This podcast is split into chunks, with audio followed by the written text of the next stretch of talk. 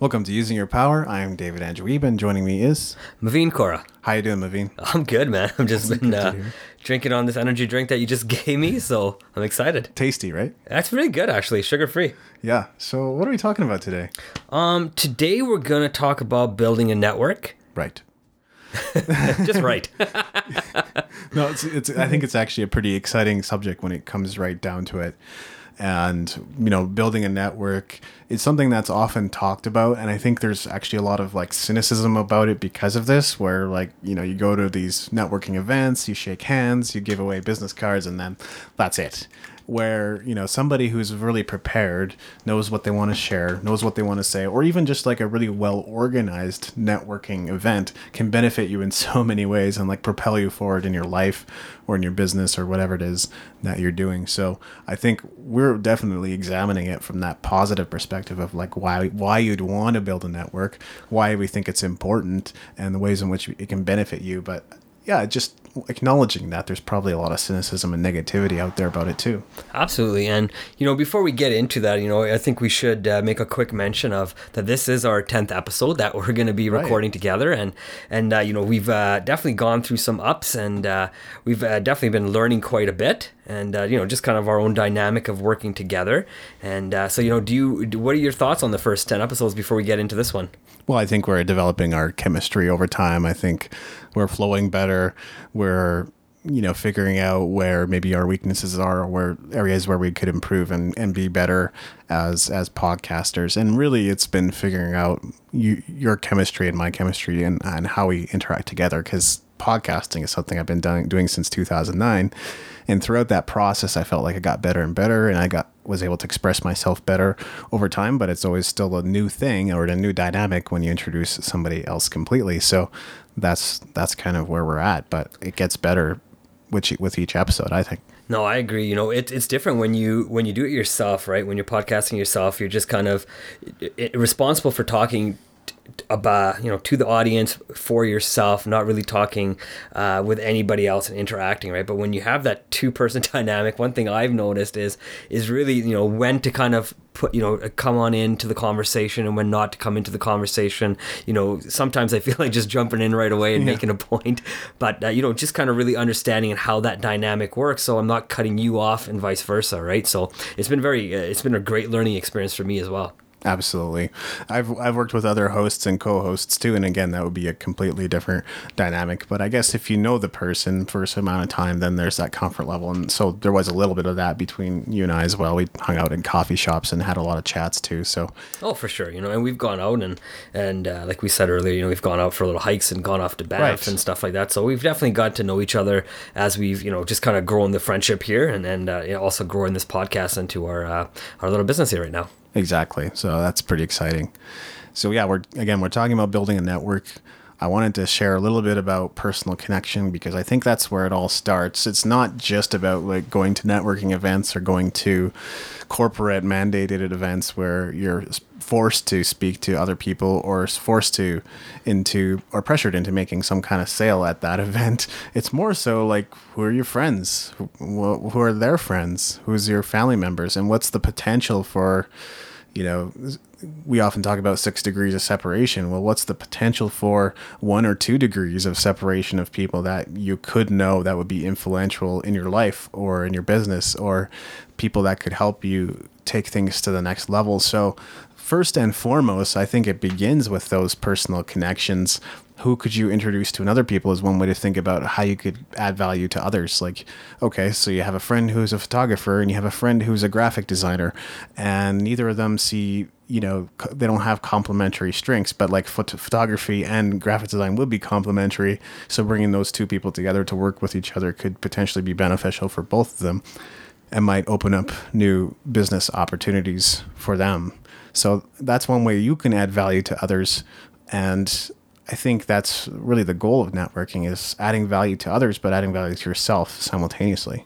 You know, you're right, David. One of the things that you made me think of was, you know, when you're introducing people, is really just getting good at introducing people that Yeah. don't know each other, and then the people who are being introduced hopefully have the confidence enough to to talk to each other about, you know, what they do on a personal level uh, and what they maybe do as a work level as well, right? And just kind of helping them become friends. I always look at networking as a way just to make new friends.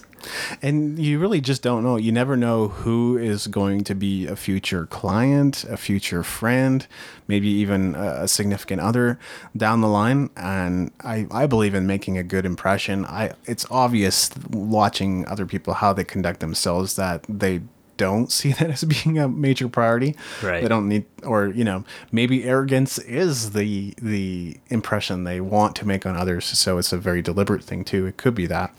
I don't necessarily see the benefit in that long term, mind you. I think everybody is starved for a friend. It's just that they're hurting and they're not necessarily willing to push through that pain to to make another connection. So I, I relate to that. I totally understand that though, but it's a hard thing to to work through. So with with building a network, personal connections can really open up a huge number of opportunities. What do you think? No, I agree. You know, it, you know, the one cool thing that uh, we have right now is our social media, right? I mean, there's four, five hundred. Some some people have a thousand Facebook friends. If you actually communicate with all these friends of yours, you would really be able to see that there are people who are in different genres of maybe music or in uh, different hobbies that people have. That you're able to maybe connect with these guys or girls and really just see how you can bring that into what you're doing as well, right? Um, I mean, everybody has a different talent, and if you can open up the network you have, sometimes you don't even have to go outside of that network, right? Obviously, I would never recommend only staying within your network. I think think it is important to go outside of your own personal network and meet people you don't know, kind of like how I met you, right? I mean, we met at a show home. You came into where I worked. We started chatting, and you said you you know you podcasted. You had your own home based business, so it's kind of neat, right? It's something that I wanted to always learn about and get into. If I had said, "Oh no, man, I'm only dealing with my four, 500, 600 people that I have on my network, and that's it. I'm never making any new friends." you know, this would have never been happening right now. Yeah, I think yeah, that's that's part of just letting people surprise you. So you never know what relationships or what friends will surprise you in the future and come to you with opportunities. And I've had that so many times where, you know, maybe it's not the best way of approaching people, but I've had friends say things like, "Hey, are you looking to make some extra cash right now?" Like, who isn't? But but those have sometimes turned into really good things because I know, you know, it might be another musician and they might be booking some great gigs, and they just want me to come and play, which is, a, you know, why wouldn't I want to do that? That's cool. I gained some experience.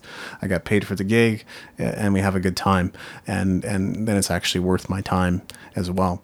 So sometimes it just presents itself in, in very simple ways like that, like very unexpected. So that's why I believe in being, you know, presentable or, or nice to everybody. I think it was Joyce Meyer that said though, like 25% of people like you, 25% people could be convinced to like you, 25% of people hate you, and then 25% of people could be convinced to hate you. So you're never going to appeal to everybody, but still making a good first impression where you can is, I think, is important. Well, they say you can't make a first impression twice, so No. uh, I do agree with that, right? So, um, kind of what you're saying too, right? It's uh, finding the right people to team up with. That was kind of my point I had. Uh, so, one being in your own personal network that you have uh, already built. I mean, we've all gone to, potentially have gone to school and moved on to higher different educations as well. I've worked different jobs uh, and, and did different projects, right? So we've had the ability to uh, meet people and connect with different people from different groups, right? And now, when you're looking to have potentially, let's say, your own business, it is finding the right people. I mean, it's easy to build a network with four or five hundred people, and you know, but you have to really know which of those four or five hundred people that you need to connect with based on the projects you're working with on, right? And even if there's five or ten people that have that same skill, you need to still find that one or two people that actually work better for you as well, right? I mean, you can have 10 people, but you got to find the people that don't have all the same skills you have. I do think it is important to find people within your own network that don't have all the same skills, right? I've heard a, I remember hearing a line, you probably heard this too, uh, David, that if everybody in your network had the same skills as you, one of you is not needed in your network, right? Or So it was kind of it made me think, right? It's true. Like if me and you had the exact same skills podcasting, well, one of us is really not needed, right? Yeah. So uh, the nice thing is you bring different technical skills. I bring different skills as well, different uh, experiences we both bring. So you know, just connecting with the right people does make a big difference. Well, and it's true in bands as well because if without the right without the right chemistry, you know, the that band won't really last over the long haul. There might be little perks, there might be financial incentives for staying, so that might keep you for a little bit longer. There might be other little incentives along the way, whether it's appealing to the other sex or maybe just free drinks at the pub. You know, there, depending on what your motivation what motivation is, there might be other incentives for staying in that band. But w- one that sticks together is one where the there's a mutual respect for each other and and that the relationship is solid. It really is a lot like a marriage, and so you'll have ups and downs, and it won't always be easy. But whether it's a business or a, or a band, it's it's a very similar situation where it won't have staying power without a solid foundation. Right. And, you know, just to kind of add to that, too, you know, part of having a solid foundation is really having a goal. And once you understand your goal and each step in that goal, then you can really build the right network to help you achieve that goal. Because obviously, it's not just your goal that the network is helping you achieve. The, you know, the people you connect with also are probably trying to you know achieve their own goals as well right so i mean once you have that goal step by step you know that people in that network can change and, and the goals can change as well right? It's not necessarily that you know the first person you team up with is always going to be the right person to team up with right? Yeah. those are going to change as you know as you continue to grow and as you you know they, they're going to add the value where they needed to add value. And they may even potentially introduce you to somebody else that can do what you're looking for better than they can right? So it's always good to keep your mind open as well to you know what's kind of what's available. Yeah. And I think some people are really great at networking and other people aren't necessarily equipped for that and may never be that's their strength no matter how hard they work at it. They can improve from where they are, but they can't necessarily make it their number one thing. So I think it's important to realize for everyone out there that there are people who are really strong networkers and are really good at that. And I think the temptation sometimes is to look at them and go, "Oh, I wonder why I'm not that." Like you can be really down on yourself whereas i think it's just important to recognize like you have your strength and that's part of what you said about goals is if you have your bigger vision of what your goal is then you can find ways to fit everything into that goal whereas if you have no overarching goal that could be pretty murky and hard to figure out No, you're right.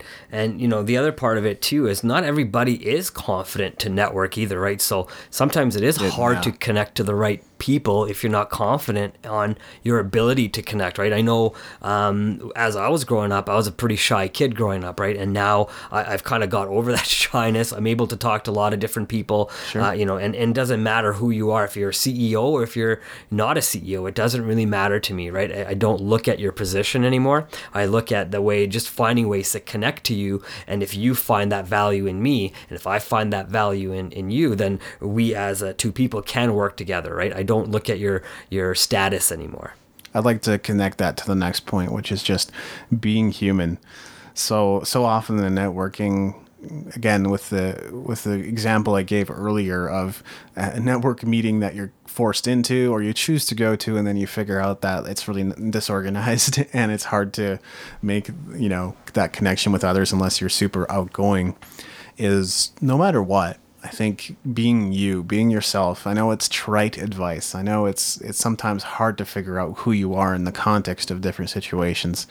But uh, admitting your mistakes or admitting your difficulties, you'll find that people warm to you much quicker if you say like, you know, I'm just kind of nervous, and then they'll go, "Oh yeah, me too," and they don't look nervous, but really like they might be just as nervous as you are, and you'll be grateful that that you struck out that conversation, and they will be too. They'll they'll be thankful that you took the time to talk to them. So, I, I think being just being human admitting to mistakes, admitting to difficulties, admitting to your your highs as well as your lows makes you immediately relatable. And really, what's the point of networking if people can't relate to you?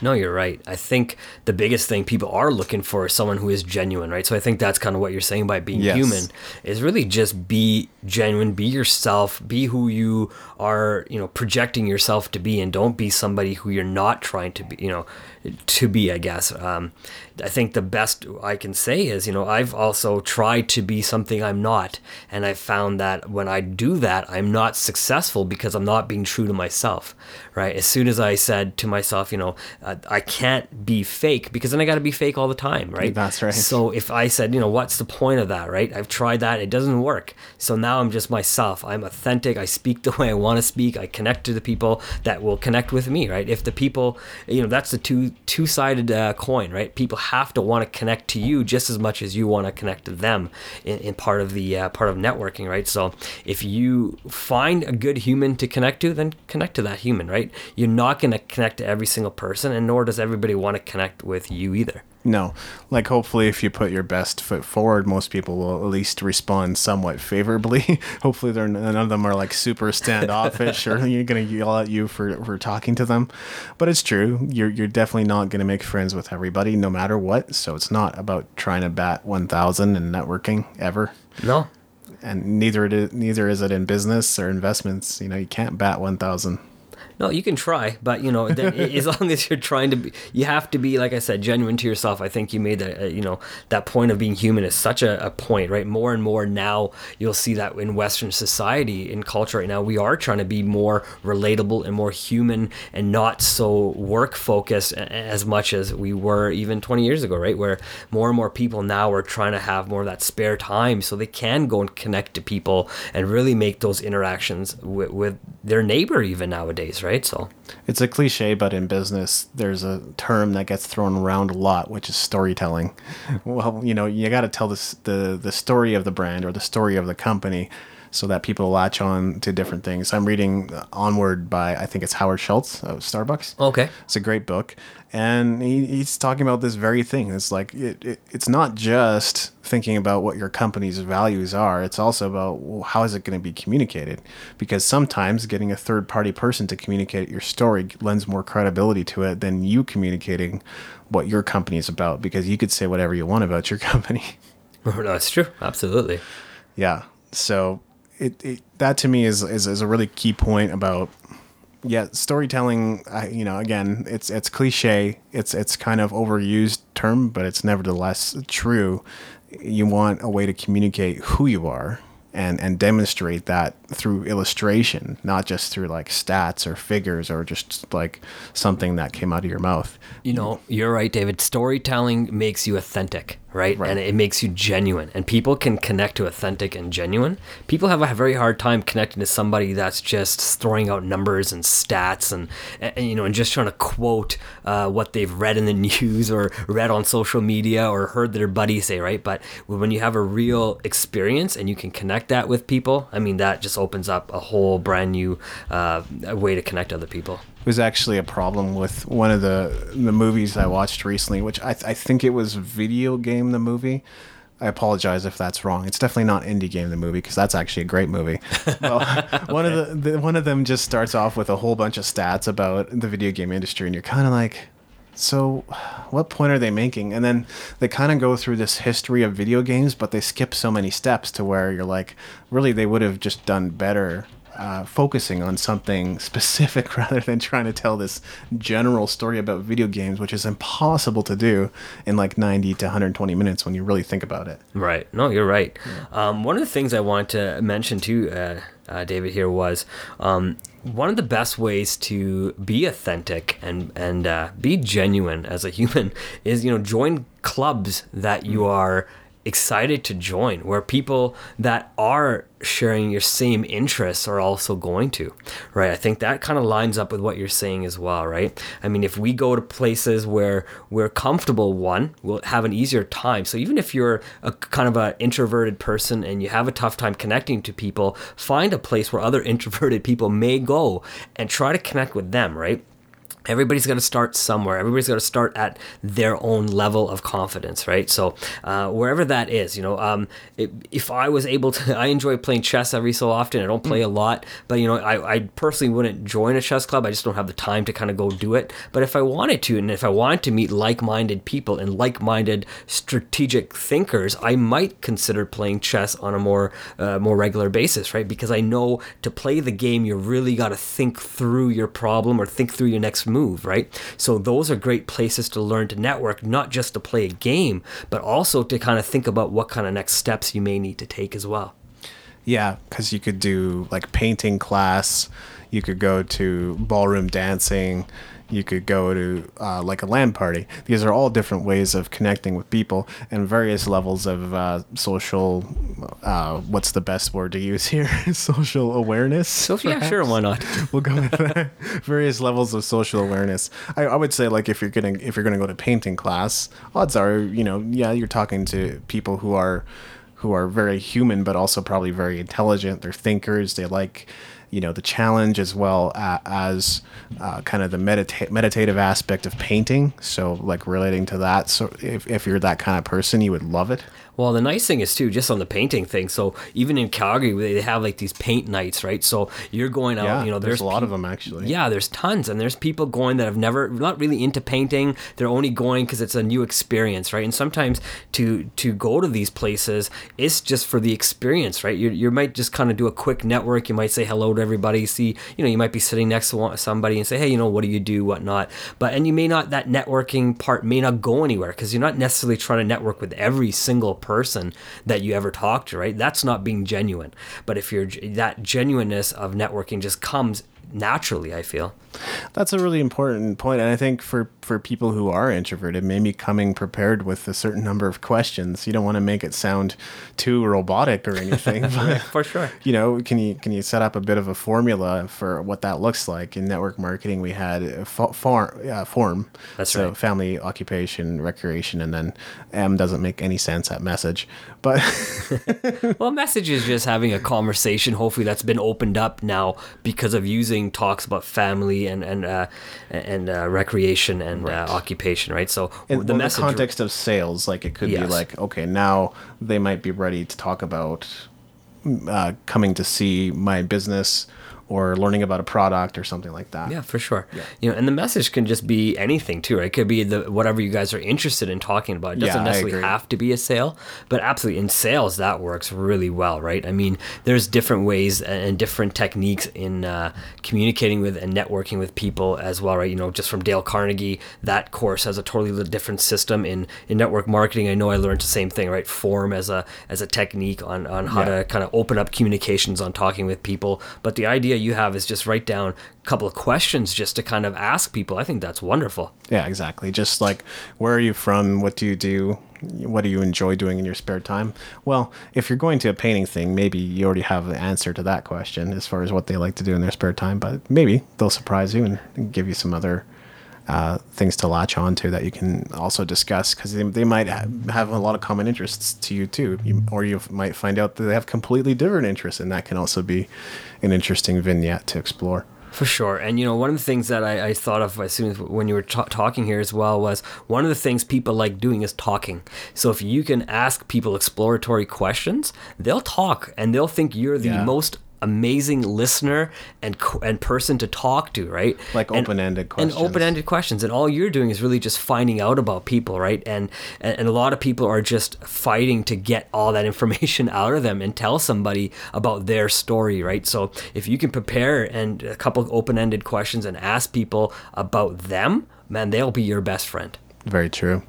And just to talk a little bit more about letting people surprise you, I already mentioned this concept a little bit earlier, but just to give you maybe a little bit more of an idea of how that works or why you'd want to do that, I think again it goes back to making a f- great first impression or as much as good as you possibly can, and that way you know you you don't put a damper on potential future communication with that person. So that's kind of where it all starts, but as you as you go through life like you know you have you have friends and friends are often for a season they may not be around for your entire life but they might also come in and out of your life as well. So you can never write anybody off and say, well, I'm never going to see that person again. So I'm just going to, you know, unload on them. Well, that might not be the best thing to do in that moment. Now, granted, there's some people you might want to set boundaries with because that's just a healthy thing to do. Uh, I've just had so many people ask me for like uh, recording services, so like audio engineering. I've had people ask me for art commissions, which I felt was almost out of left field, but it was still a cool, like cool thing to do. And if people people know that I do some ghostwriting, well, if they're super busy and they can't handle their own assignments, they'll come to me and say, "Hey, would you like to ghostwrite for me?" Even though they're already kind of ghostwriting for someone else, so it gets super meta after. but it shows what you just said, right? If you had uh, completely burnt that bridge, you know, you wouldn't be getting these extra uh, draw uh, side jobs, right? Exactly. You know, but because you ke- kept that network open, it doesn't mean you know you have to be rude to people. You just thank them for you know at the time, say, hey, you know, it's great being your friend, and and you know, let's do work together down the road, right? And when those opportunities come, they'll think about you first, right? Because you're open to it. They understand, hey, your your personality, you're you're good to work with, you're easy to work with. But if you kind of burn bridges with every single person, no one's going to want to be your friend down the road, right? That's the problem. So if you're if you're pursuing a business or if you're pursuing some kind of freelancing career, that's really the last thing you want to do is like wreck your network. Because if you're already introverted, and I, I'll admit to being that, certainly I, I, again like you Maveen I've overcome it in some ways but I will always get my energy from being around myself and not necessarily from others. Sometimes I get more energy from being around others. Is is you don't want to really wreck most of those re- relationships if at all possible because you will have a limited number of people in your network. You'll probably have more quality people in your network because you're you're kind of the person that goes deeper too but you might not have as many. And and part of networking is having a big pool to draw from if possible. Absolutely, you said it. Um, is it my turn or your turn for the next It, point? it will be yours. Is it my turn? Oh man, I lost track of where we were there. Uh, just wanted to say. So one of the other ones I wrote down here was uh, uh, being aware of who your followers are on your social media. Um, networks right? Um, see it's a good idea to figure out who the people are what they're doing right now. I know on your different social media networks from twitter to facebook to instagram to snapchat to, to facebook what did i miss? Uh, google plus or, or am i missing anything? Well, I mean, there's so many out there: Snapchat, LinkedIn, yeah, LinkedIn, Pinterest. yeah, Pinterest. Uh, those are you know, there's so many different networks that we can actually build, but it's really finding the right people to work with or talk to and communicate with, right? I mean, if you post a picture like you know, just like I do, most of the times you're getting a bunch of random likes from I don't even know where these likes are coming from. They're all like porno stars liking all my stuff half the time, right? And I'm and I'm posting a picture of a glass of It's, tea. it's true. You know, it's so weird. But, you know, if you can find that one person to connect with for each picture that somebody's liking and maybe comment on their stuff or like their stuff, uh, but as long as they add value to what you, they're, you're doing and maybe you can add value to what they're doing, um, building, you know, that one uh, person network every time you know you post something can be a great way right? Now asking people uh, what they think or commenting back on what you think about their stuff is also another way to kind of enhance your network as well Well, it's it's a pretty intriguing idea in an age where social media is sometimes being used as a broadcast tool. So for some people, all they ever do is post something that they recently wrote. Not nothing against that. I do that too. I do use social media as a broadcasting tool, but also some people only post things from BuzzFeed because BuzzFeed's cool and it's entertaining and it draws people in and, and I guess it makes them look or feel smart for posting it and sharing it with their friends.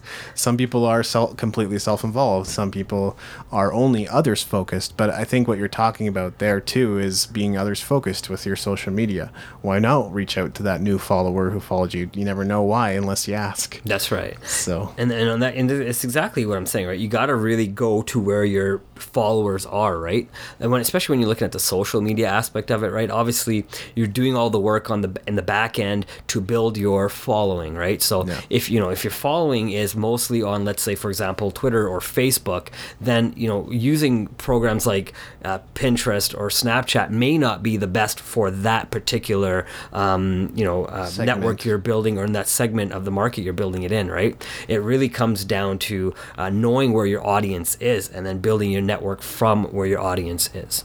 Well, also an interesting thought. Yeah, I guess that's something we think about so often in business, right? With social media, it's like, well, we have to go where our target audience is. It's not it doesn't make a lot of sense to waste time on social networks where where we can't discover any people like the ones that we're thinking about. But you're saying that applies to networking as well. Is figure out who your target is, and then try to go to on so social networks where those people exist. Yeah, it's you know, and it kind of lines up with the same point I had before. It's just you know joining the right clubs. You know, if you go join the right Right. club to join, or maybe it doesn't have to be a club as in a party club, but you know, it can be if that's what you're doing. Um, that could be it as well, right? But it's just really going to where you're the majority of the people that you have that likeness with, or that agree with what you are doing, or like what you're doing, and then building that relationship, right? It doesn't have to be a necessarily a, a business partner. It could be a network of followers as well, not just business um, folks. Right. And the the movie I was talking about earlier actually is Video Games the movie, so it's got an S in there. Oh, okay. So you're close. It's pretty close, which is fine. My next point was about making introductions. Actually, again, that's another thing that I referenced earlier as far as, you know, getting two different people connected. Like you might have two people in their network in your network, but they don't know each other, so you introduce them because it could be a mutually beneficial thing. I think we have to be. So, if I have anything else to say about it, I think it's that we have to be somewhat careful in, in, in introductions we make because sometimes you could totally create enemies out of that, and sometimes no value will come of that for the people that you introduce. So you can't just be thinking about yourself. You also have to be thinking about the kind of people that they are, and then f- determine whether or not they're the right people to be introduced to each other. And uh, great things can happen, but bad things can also happen. No, you're right. And, you know, when you're first being introduced to somebody, I think if you take the focus off of what's in it for me being introduced to this Yeah. person and you really focus on the other person, saying, you know, what value can I bring to the person I'm just being introduced to? I'm sure, you know, we all know, you know, we said earlier, maybe three, four, five hundred people. And if we can focus on, hey, you know what, this person is in, let's say, is a writer, right? And say, you know, I, I know a guy that owns a publishing company. I can maybe introduce this guy to the publishing company and get those guys connected. And, you know, you become that person that adds value to the people you're meeting as well. And then, you know, and they will thank you. Not, you know, it doesn't have to be monetary, it doesn't have to be any other way, even if they just say thank you, right? But you get be you get to be known as that guy that can build networks and build uh, communication between two people that are always looking, right? And sometimes the consultants that uh, are make good money are people who bring things together. It's one of those paradoxes that's existed probably for thousands of years, which is this whole idea of giving without receiving. Now, I don't think that applies to every aspect of life, but when it comes to networking, it's true. You, sometimes you don't see the value, immediate value in building connections because maybe maybe you have a financial goal or maybe you have a certain goal that you're looking to meet that isn't that or that could be monetary or it could be some something else but you have a goal that you're trying to meet and you don't know how networking is going to get you further towards that goal. It's kind of one of those those paradoxes of, of networking. In the long haul you'll see the results of what you do if you do it well. If you meet the right people if you go to the right groups then you'll begin to see maybe they they plant you with ideas you can immediately go and use towards the the achievement of your goal. Or they'll provide you with resources or they'll point you to a website you didn't even know about that could totally help you get to the next stage. So those are some of the intangibles of networking No, you're right, and you know, part with that, uh, part of that as well is just, um, you know, letting the universe introduce you to people as well, right? I don't know this a little bit of the woo woo stuff, but you know, there is a part Right. where, where you know, if you open yourself up and allow the universe to c- connect you to different people and not judge what's happening, you're right. You will meet the right people, and and those people will, you know, kind of guide you potentially in the right direction without judging them. I think there is something to that. You know, uh, sometimes I'll just be in a room in a group of people, and some of them might be familiar, or, or I guess they, I should say, they are familiar to me, and not all of them, but some people I might have seen a few times. But then there'll still be someone specifically that I know that'll be like highlighted to me. Right. for lack of a better way of saying it. So sometimes there there just kind of is that synergy or synchronicity between you and another person. You're maybe just going through some of the same things. This is really the same way how friends are often attracted, right? If if you win a friend with complaining and they they complain about something too, that's pretty much what you win them to. Now they're the friend that complains to you. That's the winner, right? yeah, and that's something to be wa- to be watchful for to to an extent because what you win them with is often what you win them too. But hopefully they have the maturity to see that like the, the friendship can definitely grow beyond that. Like yes, you may may have complained about the weather that day to each other, but hopefully you have the foresight to see well there could be more common ground to this than just complaining about the weather, and hopefully it's not just based on complaining. Yeah, hopefully not, right? And I mean, if you built your network based on complaining, unless that's what your group's about, you probably need to get people out of your network, right? Yeah.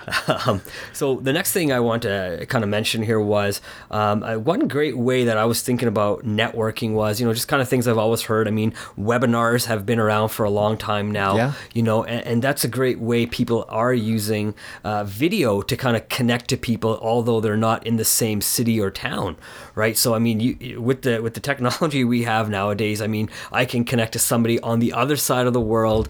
12 13 hour time difference you know and, and learn from them or vice versa have them learn from me right? So there's so many things that we can do nowadays with webinars. They're easy to set up. They're very you know just i think you know a website a password. Give everybody the password. They log on at the time that you've indicated to for them to log on. And now they can also come in and learn from you. But now in this webinar there's also 10 20 30 maybe 100 people who you know you don't know. They're also partaking in this that become part of the network of the person putting on the webinar right so and now that's a great way for the person putting on the uh, webinar to help other people that are joining that webinar uh, become uh, networked as well there are certain if you're using WordPress for your website, for example, there are certain plugins that'll play right into webinars that can really help, and you can also use things like GoToMeeting for that. And and so there's a lot of great tools out there as far as putting on a webinar. I would just say one thing to look out for there is, is I've been to like you know low value webinars. Like I was hoping to learn something about a particular software, so I w- jumped on one of the webinars they were having, and it was I don't know 20 30 minutes, and he just kind of went through step by step how the software works. Well, I wasn't there to learn how the ho- software works. I already knew how I had figured that out. It wasn't it wasn't rocket science for me. Maybe some people in attend in attendance there couldn't figure it out for themselves, so it was helpful to them. But I think by the time he was finished, nobody even had any questions. Uh, I don't think that's a good indicator. You want to leave people with some questions, but you want to like provide so much value. Don't overwhelm people, but you want to provide them with enough value to where they they you know the relationship is actually building. Now now you've added value to them, and then they might want to become a customer, or they might want to connect with you with your emails. If you don't provide that value, then there's no point in connecting again in the future. So low value webinars, mm, probably something to be avoided. Right, and you know, I want to give you an example too, um, to you, David, as well as our listeners. That you know, when I first got on Twitter, I start and I was listening to podcasts. I actually started following uh, following Donald Kelly of uh, the Sales Evangelist. Right, so he didn't try to get me in right away. What he did was he actually built a relationship with me, like you said, right. And as that conversation was happening, and I was listening to his podcast, and I still do, and and as we would communicate on Twitter, because that's one place that I enjoy communicating uh, Yeah. with different people. Um, you know, he eventually just came on and asked me, he's like, hey man, I'm putting out a webinar. Would you be interested in joining? Didn't force it, didn't really, you know, force it on day one. We built that relationship and friendship over a couple of a couple of months and whatnot. And he asked me, and you know, the nicest thing was I was able to kind of join the webinar, listen to kind of his technique and his teaching, and really kind of learn a little bit more about sales and kind of what other students that he was teaching in his network were kind of going through, and and and just learn from their examples as well. Now, the coolest thing was once that webinar was over, he actually kind of hung out with me on on the phone, and uh, we kind of chatted after the webinar and really got to Nice. know him after that as well, right? Kind of neat thing. He's in Florida. I got some family in uh, Southern Florida as well in Raton, and uh, he, you know, he's like, you know, when you're down here, come come eat with me, right? I'd love to have a lunch with you or a a dinner with you and the wife. So you know, we we've been able to develop that friendship off of a simple communication and and just kind of chatting and and you know, when I do go down to Florida, I'll absolutely go and meet with him and, and uh, kind of just build that network from that network of friendship. That's awesome. I really like that, and I think I would encourage anybody to do that because out of that friendship, I don't want to say special treatment, but you might you might get a few more uh, gold nuggets thrown at you just for being the kind of person that's that's actually engaged with them. I mean, I know I would engage with anybody that said, "Hey, a great blog post. Can I ask a question?"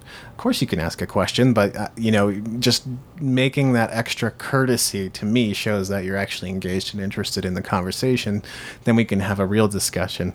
Whereas somebody that just shares it and says, "Well, I shared your post and like I didn't hear anything from you," is is maybe has their expectations misplaced a little bit. Right. And, you know, eh, for me, what I take from it is, you know, if you don't put yourself out there, he could have said, no, man, I'm not really interested in having dinner. I'm not really interested in and meeting you guys, you know, but that's not his brand. That's not who he is as a person. Yeah. You know, he's building himself into a brand, right? So it was really neat for me to know because our personalities connected, our, our uh, talking was, it was easy to talk to him, you know, and he's all, you know, it was interesting actually in, in during our building of the network, you know, he I I'd tell him say, hey, you know what, I'm going to use what you said in this uh, podcast, and I'm going to try to do 10 calls by 10 a.m. Right, so uh, that's when I was working uh, with the company I was just working with selling telecommunications, right, and I would just go ahead and tell him right away, it's like, hey man, I got eight calls, but I had you know five great conversations and three no pickups, and and whatever that result was, I would tell him right away, right, and and in that network, you can also be encouraged when you are talking to the different people as well.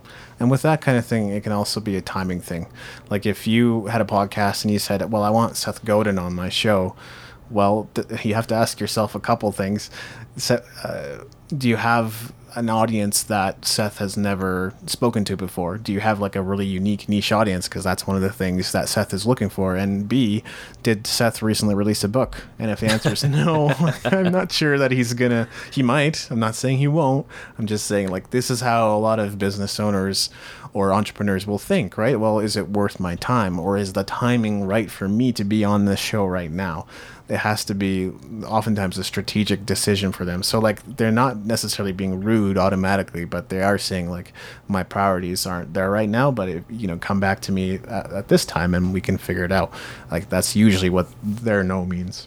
Well, I think you're right. And, and, in networking, it is all about timing, and it's all about networking yourself at the right time, right? So I can I can go out and put myself out there randomly, right? And it may not get me the results I want. So you know, if Seth Godin is putting out, you know, putting out a book and then going out on tour and talking to different podcasters and different multimedia. Um, facets, then why not, right? But if he's not putting out anything, then there's no real value potentially to talk to different groups because he may not be adding any additional value which he hasn't already on different podcasts or different platforms right? Um, but if he's coming out and he's willing to engage with you know different audiences and absolutely right? But it's also part of his plan i'm assuming to engage with people at certain times to develop his network and and grow his business brand as well. Another aspect to timing is just reading the room having some awareness about what's happening. So if the format is the, of the meeting is where the facilitator goes up on stage and speaks for 30 minutes, probably the wrong time to go around introducing yourself is while they're speaking because they want to make sure that they're being heard and respected and maybe they're setting important ground rules for the entire networking event or meeting that that you're at. So yeah, definitely picking the right times. Maybe if it's a properly organized networking event, then they might even tell you when that's supposed to happen.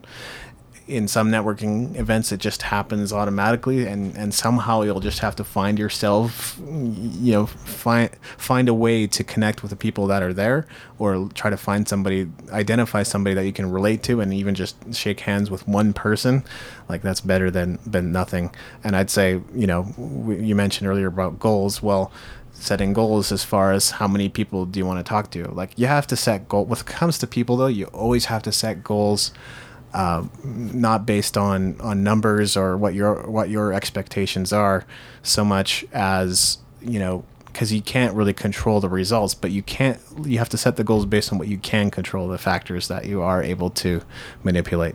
Right, and just uh, based on what you just said, right, the things that you can control are smiling, yes, shaking somebody's hand, and introducing yourself and then letting that conversation go where it may right? I mean, we can't control how the other person will react to us smiling, shaking their hand, or and introducing ourselves. But if that person is open to wanting to connect, then they will connect, and then that's an easy thing to do, right? I've heard a, another quote earlier too. It's like uh, half the world is waiting for the other half the world just to put their hand out and smile and shake their hand. Pretty much, right? So something along that line, and but that's so true, right? Because we're all so afraid sometimes to just you know yeah. put ourselves out there we may miss opportunities to connect to people that can make huge differences. You know if we're looking at business that to our business or if we're looking at personal life there's a lot of people out there that can make uh, big differences to both sides right? Yeah and one final thing I wanted to say about networking is that it, it, can happen within the context of community. We had a conversation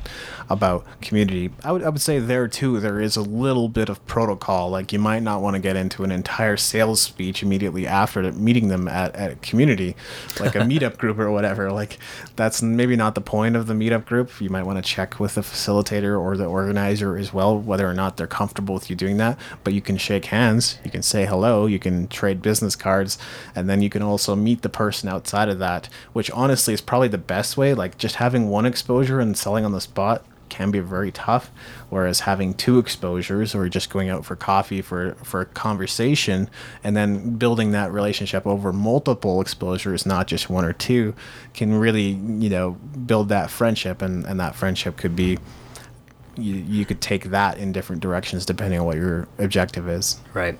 You know, uh, I'm not sure what point we're on anymore. I've kind of lost. Track. I think it's probably your last one. Is it okay? Yeah, because you know this has been a great conversation, right? So I can't keep track of what point we're on anymore.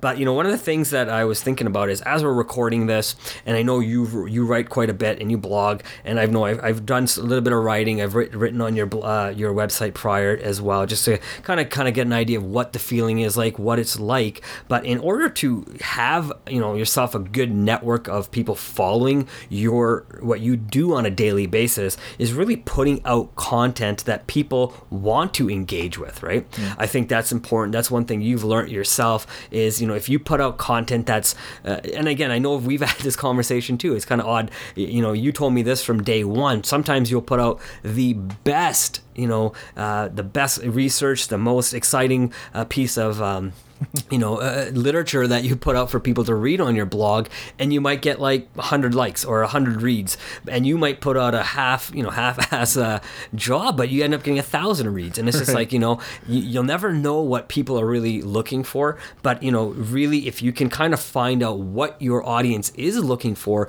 you can then start tailoring uh, those articles and blogs and and these podcasts right to those people, right? And and the only way of doing that is asking your network of people who want to follow you. What are they looking for out of your content?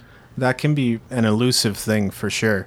I mean, so so often the advice is define your niche market, study your niche market, use the terms that they use, use the language that they use to connect with them. You know, mirror back to them their problem better than than they even understand it. I agree with all those points. I just think there's might also be industries where that's not totally applicable or not possible. For example, the music industry is a very interesting one. I can find stats on certain things, but there are so many things that are shrouded in mystery as far as the music industry goes. It's not a very transparent industry. Meanwhile, if I looked up content marketing stats, like how many blog posts do you think I'll find on Google? There's going to be like hundreds of thousands, maybe millions of results, something like that. Absolutely. Right? And, you know, so, the same articles are at the top as well, you know, based on uh, their SEO as well. And I guess you could argue that you could have 200 or 1,000 conversations with who you think your target market is. Then you could st- really delve deep and like formulate uh, thoughts on how to communicate with them. So you know, I could see I could see that as well, and that might be one way to build a network is in, in an industry where there's no stats, there's no uh, indicator of what the problem is, or you know, you've validated the market, but you're still not sure how to appeal to them. You could then have these hundred or two hundred or three hundred Skype conversations and build your network that way. That could be an amazing way to talk directly to the people you think will be your customer. So No, I agree. And one of the things that I like what you said was really putting out content. And, you know, I get the idea of having a niche market and, and, you know, putting out content for that niche market. But when I look at putting out content, you know, in this podcast or if we're blogging or whatever we're doing, even if it's just on our social media, putting out content or putting out tweets and putting out, you know, just pictures on Instagram or whatever it is, it's not, my goal is not just to talk to my niche market. My goal is to also talk to people who are not part of my niche market market mm-hmm. because how else do you develop a following or build your network if you don't look outside of what people are comfortable with, right? It's kind of what I was saying before. If you're good on the technical side and I'm not the best on the technical side, now if I was the best on technical side and you're the best on the technical side, one of us is not needed, right? we we we both know how to do the same job, so we found skills that are exactly the opposite, and we're able to you know make this podcast work because we are two completely different people bringing two completely different um, you know just sets of information to what we do. But if we you know if we don't look outside of our own sphere of influence as well then we may not be able to you know grow outside of our own niche as well and there's also people like Dan Norris that said instead of going super niche, they decided to go very general, and that they found the success that way. So it's it's surprising sometimes what works, and that you know things we've sort of come to accept as like common common sense or good advice isn't always common sense or good advice. It's it, it as a general rule, it maybe works across most businesses or most you know network building activities, but it doesn't necessarily work for every business, every industry, every niche. So there, are there, I and I could see that side too. Is sometimes being more general will pull more people in, and and pulling more people in can sometimes mean uh, tailoring to an audience you never thought you would. I think my blog post on on the power of your subconscious mind is the perfect example. I'm not I'm not even thinking that necessarily musicians are reading that, but it's one of the most popular posts on the Music Entrepreneur website. I think it's probably book lovers or personal development people or uh, people that are interested in learning more about the subconscious mind that are coming, not necessarily artists, creatives, or musicians. So I'm not naive in thinking that fair. You know, one one of the things I want to ask you is I want to challenge you with a question. I know you don't know this question, so I'm going to do it anyways.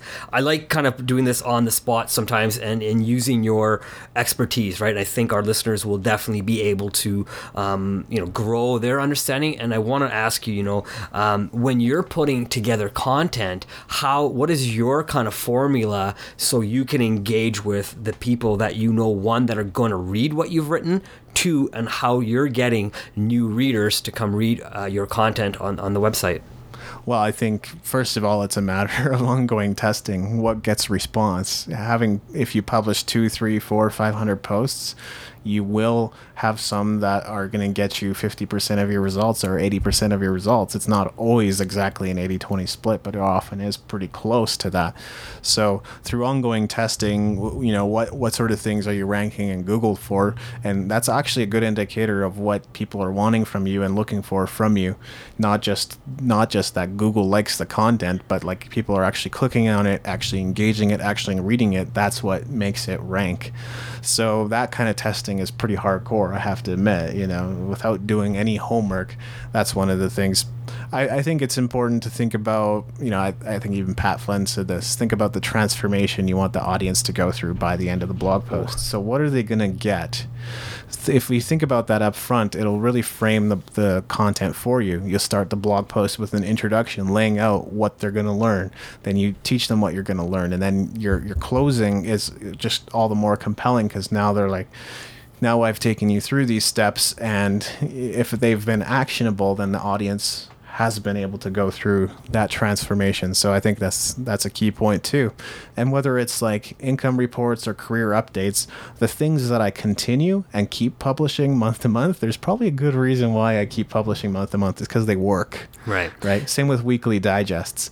Uh, it's just all it is is a summary post of everything that was published new that week on the website, and I throw in a few other extras and goodies, and those get engaged all the time. Why? Why would I not do what works? Right, exactly. And you know, and, and that's what the network that you're building is maybe even looking for, right? I mean, uh, but the nice thing is you're also potentially getting people who don't have all the time to read in depth um, blog posts all the time or listen to you know podcasts you're getting the people who want to communicate with you the way they find the best right so yeah if they 100%. yeah if they can communicate with you on a weekly basis read your weekly or read your monthly digest then they're going to do just that right and that's just the way they want to absorb your information but got if it. you know and if they're happy to come every single day and i know you'd be happy to have them come every single day and, and if that's the way they communicate with you that's wonderful as well right um, but even in that there's always uh, when you're building your network and really reaching out to your network and having them engage with you is having them engage with you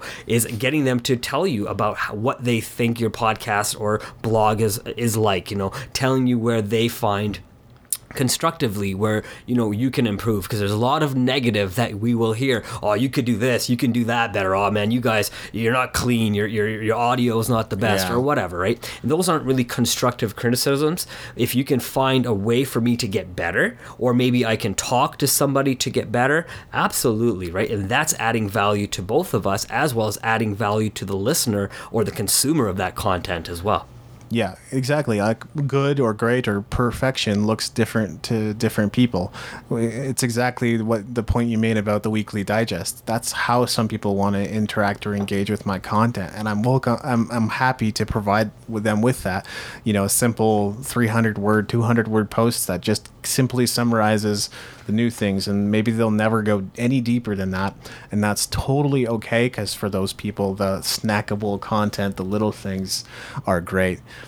but for other people who, who want to come every day i mean i don't publish every day. I publish uh, three times a week generally but I, that's that's what you're i think that's what you need to do is just keep constantly creating more things for people to engage and interact with. And and you're right you know it's great to have feedback but just getting it from one person cannot can be bad actually and counterproductive because they may not give you the best. Like you really want to try to take a bigger sample. Taking it from the vocal minority is also not great at times because we know the kind of posts people put on YouTube and Reddit. Sorry, guys. I think you're being a little too critical at times. Uh, you know, don't want to call you out, but some of the comments are so bad, awful, terrible stuff. And and so you're you're exactly right. When it comes to asking questions, when it comes to feedback, we really have to wade through the bad and identify the good, the stuff that's constructive and helpful. Well, I think you said it, you know, and this is just kind of a, a quick example too, right? You know, you go to a restaurant, you have a bad experience, you tell everybody. You go to a restaurant, you have a good experience, you tell a couple people, right? And and it, the bad definitely does overweigh, unfortunately, in our society, Right. the experiences we have, right? So, I mean, having constructive criticism is great, and that's the way we can build our network, right? And if we have constantly negative feedback, it's just like in buying it. It's, it's like in sales, right? No different. If the the people that you're selling to can't trust you, you know, they won't allow you to connect to their network either, right? It's that trust level. It's if I've had a bad experience, I'm not going to tell somebody I love and trust to do business with somebody that gave me a bad experience, right? So, uh, I mean, th- there is a way, you know, that that we have to do these things. telling the truth is hard. Yeah. you know, like when people ask, "What do you think?" I'm now trying to give them the truth without being like disrespectful or or being insulting. And I think that that balance is very difficult because honestly, there's going to be very few things that I think are extraordinary or, or great. And I think anybody with, with standards that has been at their craft for a while is going to feel that way. Like maybe something like painting. I don't know as much about painting as music. I do know some about painting, but like I might just go, "That's amazing. That's a great painting. I love it." And they're going to ask me like, "Well, what do you like about it?" And I'm like, "I don't know. I m- won't be able to provide them with like an eloquent answer."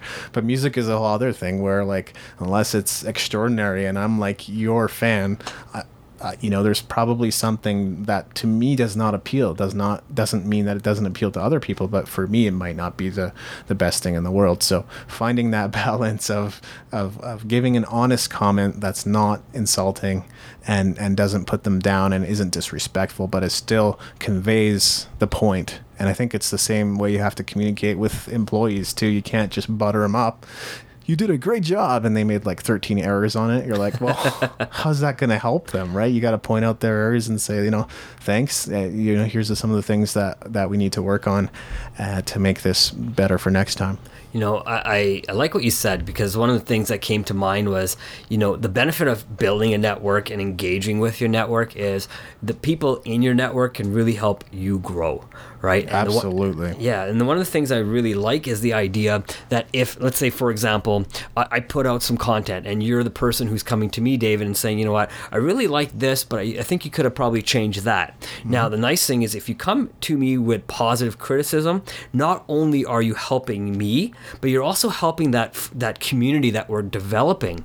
That you know, in this example, right? So if I'm developing a community that's you know in podcasts or blogs or whatnot, you know, that person who helps me with their uh, their criticism, positive criticism, it helps me in their life as well all the other people in the community right? And now that's not being selfish. You know if you start thinking about good comments that help other people right i know a lot of times it's easy to say oh man you did a bad job go get a life you know but what who did that really help right it made the person who wrote it feel great about themselves great a clap for you but really you're doing nothing to really help move society forward or your own personal mental state forward Well, and, and this is another thing like on Instagram, it's a strategy. Guys, I know exactly what you're doing. Just stop. You know, they'll they'll say great or they'll leave a happy face or they'll say nice, which might not like even come close to describing what the photo is. And all you're looking for is that click on your profile image. Just stop.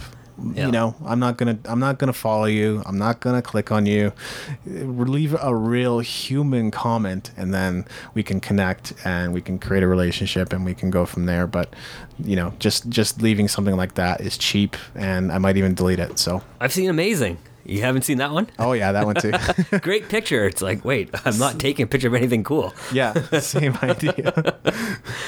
I just think that kind of stuff is so poor. People are still doing the same thing on Twitter where they follow, unfollow, follow, unfollow, follow, unfollow. Yeah, that's a great way to build a following, guys. Uh, and I'm being sarcastic if you hadn't noticed. Awesome. Uh, great talk, David. I think for number 10, um, what are your kind of final thoughts on that? Final thoughts on networking. It's not easy. It's you know, but I think again what I said earlier about letting people surprise you. That's exactly what's what's happened with my life, and I think that's as a result of of planting seeds that are that are good, like maintaining a good friendship and relationship. And no, we, I might not engage those people every single day. I might not talk to them every single day. And that's not what networking is about because you could really burn burn yourself out and burn others out on that constant ongoing communication. It's really just like making friends. That's all it really is. You're going out there you're making friends. Just think of it that way. There's so many people that need friends. There's not enough people wanting to make friends and and i think that needs to change I love it. You know, the my final thought on, on networking is uh, keeping it simple, right? I, I think I, a lot of people might go to Yeah. different events and really start making it, uh, you know, a challenge to talk to people. It's really not. If you if you you know allow yourself just to, like I said earlier, put your hand out, smile, and introduce yourself. That's really as easy as it can be, or as hard as it can be. It really depends on your mindset when you're doing those simple actions, right? And you, you, like you said, I like the idea of being friends because you're not necessarily on the first time meeting someone trying to do your 30 second elevator pitch and trying to sell them something, right? No. The whole idea of a network is to really build that friendship, build that following, build that uh, communication and camaraderie. Can't even say the word Camaraderie. Yes, that word right there with people and do it together, right? And once you're able to uh, network with that person and you, you know they're trusting you and, and they see the value in you, they'll want to move forward and so will you. I love it. Well, thank you so much for listening. We'd love to hear your comments. Feel free to leave it wherever it is you happen to be listening. You should be able to leave a comment, or, you know, it's on a weird site. maybe, maybe not. Anyway, you've been listening to Using Your Power on Building a Network. Thank you so much for joining us. We look forward to sharing again next time. Thank you.